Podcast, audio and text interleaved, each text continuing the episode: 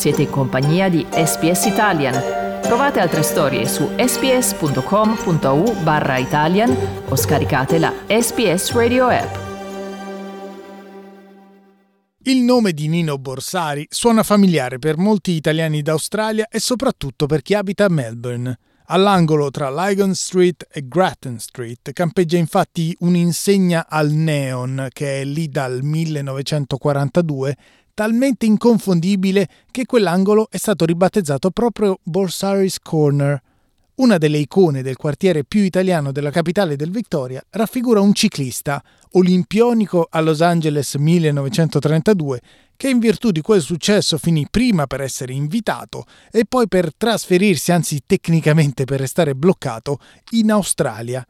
Nato in provincia di Modena nel 1911, Nino Borsari era venuto inizialmente a Melbourne per gareggiare e qui si era guadagnato l'appellativo di campione delle Alpi vittoriane grazie ai suoi tanti successi. Dopodiché, come detto, lo scoppio della Seconda Guerra Mondiale lo portò a trasferirsi stabilmente Down Under, dove morì nel 1996. La vita di Nino Borsari sarà raccontata in un documentario commissionato dalla Regione Emilia-Romagna e realizzato dal giornalista del Resto del Carlino Alessandro Trebbi, che nei giorni scorsi è stato a Melbourne per effettuare riprese e interviste e che ci ha spiegato anche la genesi di questa iniziativa. Io sono un giornalista sportivo, mi occupo di sport eh, sia a livello nazionale che a livello locale, a Modena, che è la città in cui sono nato, in cui vivo tuttora e ho la fortuna di essere diventato nel tempo un inviato alle Olimpiadi e ai Giochi Olimpici. Ho coperto tre Giochi Olimpici tra estive ed invernali finora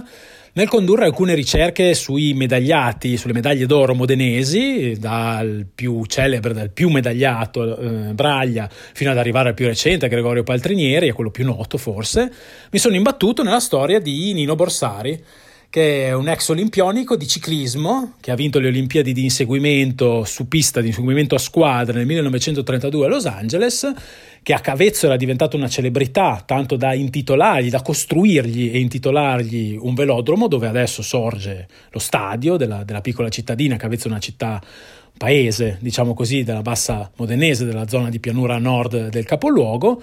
dicevo, era diventato un, eh, una celebrità nel, nel suo comune di, di, nascita, nel suo paese di nascita, ma poi in maniera del tutto fortuita era diventato una celebrità anche in Australia, un paese nel quale era stato costretto a rimanere allo scoppio della seconda guerra mondiale, quando aveva iniziato a girare il mondo con delle tournée ed era diventato un ciclista che partecipava a varie gare, sia a tappe che su pista, sia negli Stati Uniti che in Australia e anche in questi due paesi era diventato famoso.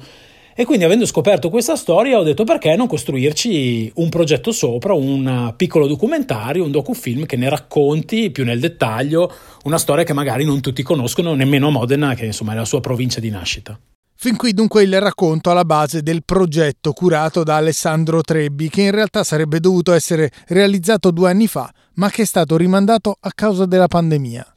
La storia, il parto di questo piccolo documentario però è stata abbastanza travagliata perché l'idea è venuta a me ad alcuni mh, funzionari che avevo interpellato del comune di Cavezzo, del suo comune di nascita, ripeto in provincia di Modena, e abbiamo presentato questo progetto alla Regione Emilia-Romagna, alla consulta degli emiliani romagnoli del mondo, che è una branca della Regione Emilia-Romagna, un uh, piccolo organo, organismo che si occupa proprio di raccontare la storia e la cultura dei migranti emiliano-romagnoli, quindi specifici della regione, nel mondo, in tutto il mondo. Abbiamo presentato un progetto che si è aggiudicato un finanziamento e nel momento in cui saremmo dovuti partire, quindi con le ricerche e i filmati a Cavezzo e Dentro al progetto c'erano le ricerche e i firmati a Melbourne, dove vive ancora il figlio Nino Borsari Jr. e dove ci sono ancora l'insegna, il suo vecchio negozio, il palazzo ancora suo, porta ancora il suo nome. Eh, dicevo, nel momento in cui saremmo dovuti partire è scoppiata la pandemia e quindi io sarei dovuto venire a Melbourne nell'estate del 2020, ovviamente non c'è stata la possibilità, avrei potuto ritornare nel 2021 agganciando il viaggio in Australia a quello in Giappone per le Olimpiadi estive, ma le frontiere australiane erano ancora chiuse, hanno riaperto a febbraio 2022 e correndo siamo riusciti, stiamo riuscendo a completare questo progetto perché abbiamo una scadenza, come tutte le cose formali, istituzionali che dipendono da sussidi pubblici, abbiamo una scadenza che è quella del 30 giugno 2022 e insomma finalmente sono riuscito a venire in Australia e a completare un lavoro che speriamo insomma venga il più bello, completo, esaustivo possibile sulla una storia, ripeto, poco conosciuta ma molto interessante. Questo era ancora il racconto di Alessandro Trebbi, il giornalista modenese che sta lavorando alla realizzazione del documentario su Nino Borsari che verrà pubblicato tra un paio di settimane e per lavorare al quale Alessandro è venuto a Melbourne nei giorni scorsi. Alessandro ci ha anche raccontato come ha svolto il suo lavoro e come ha ripercorso le orme della vita di Nino Borsari dalla provincia di Modena a Melbourne. Diciamo che ho seguito una, una struttura, un'idea abbastanza lineare. A Cavezzo sono andato a ricercare le sue origini, quindi sono andato a vedere intanto il velodromo, che ancora ne porta il nome, poi non è più stato, diciamo così, restaurato, è una pista in cemento attorno a quello che adesso è un campo di calcio e viene utilizzato per le partite di calcio del Cavezzo, che milita in serie minori eh, nella provincia di Modena regionali. E sono andato al suo paese d'origine che è di fatto non proprio Cavezzo ma Ponte Motta che è una piccola frazione sul fiume Secchia eh, dove c'è ancora la sua casa natale, dove c'è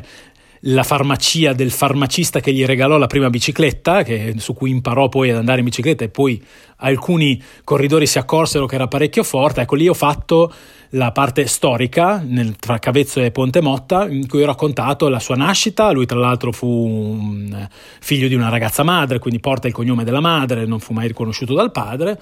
e la storia appunto di come ha cominciato ad andare in bicicletta e come è diventato un campione in Italia. C'è questa curiosità, gli fu regalata una bicicletta dal farmacista, lui lavorava come mh, aiutante dei mezzadri, portava la frutta, portava le merende diciamo a chi lavorava nei campi e più volte imbattendosi in gruppi di ciclisti professionisti o semiprofessionisti che si allenavano andava più veloce di loro e a un certo punto uno di una squadra amatoriale di Carpi lo chiamò e disse senti vieni a allenarti con noi e da lì cominciò la sua carriera.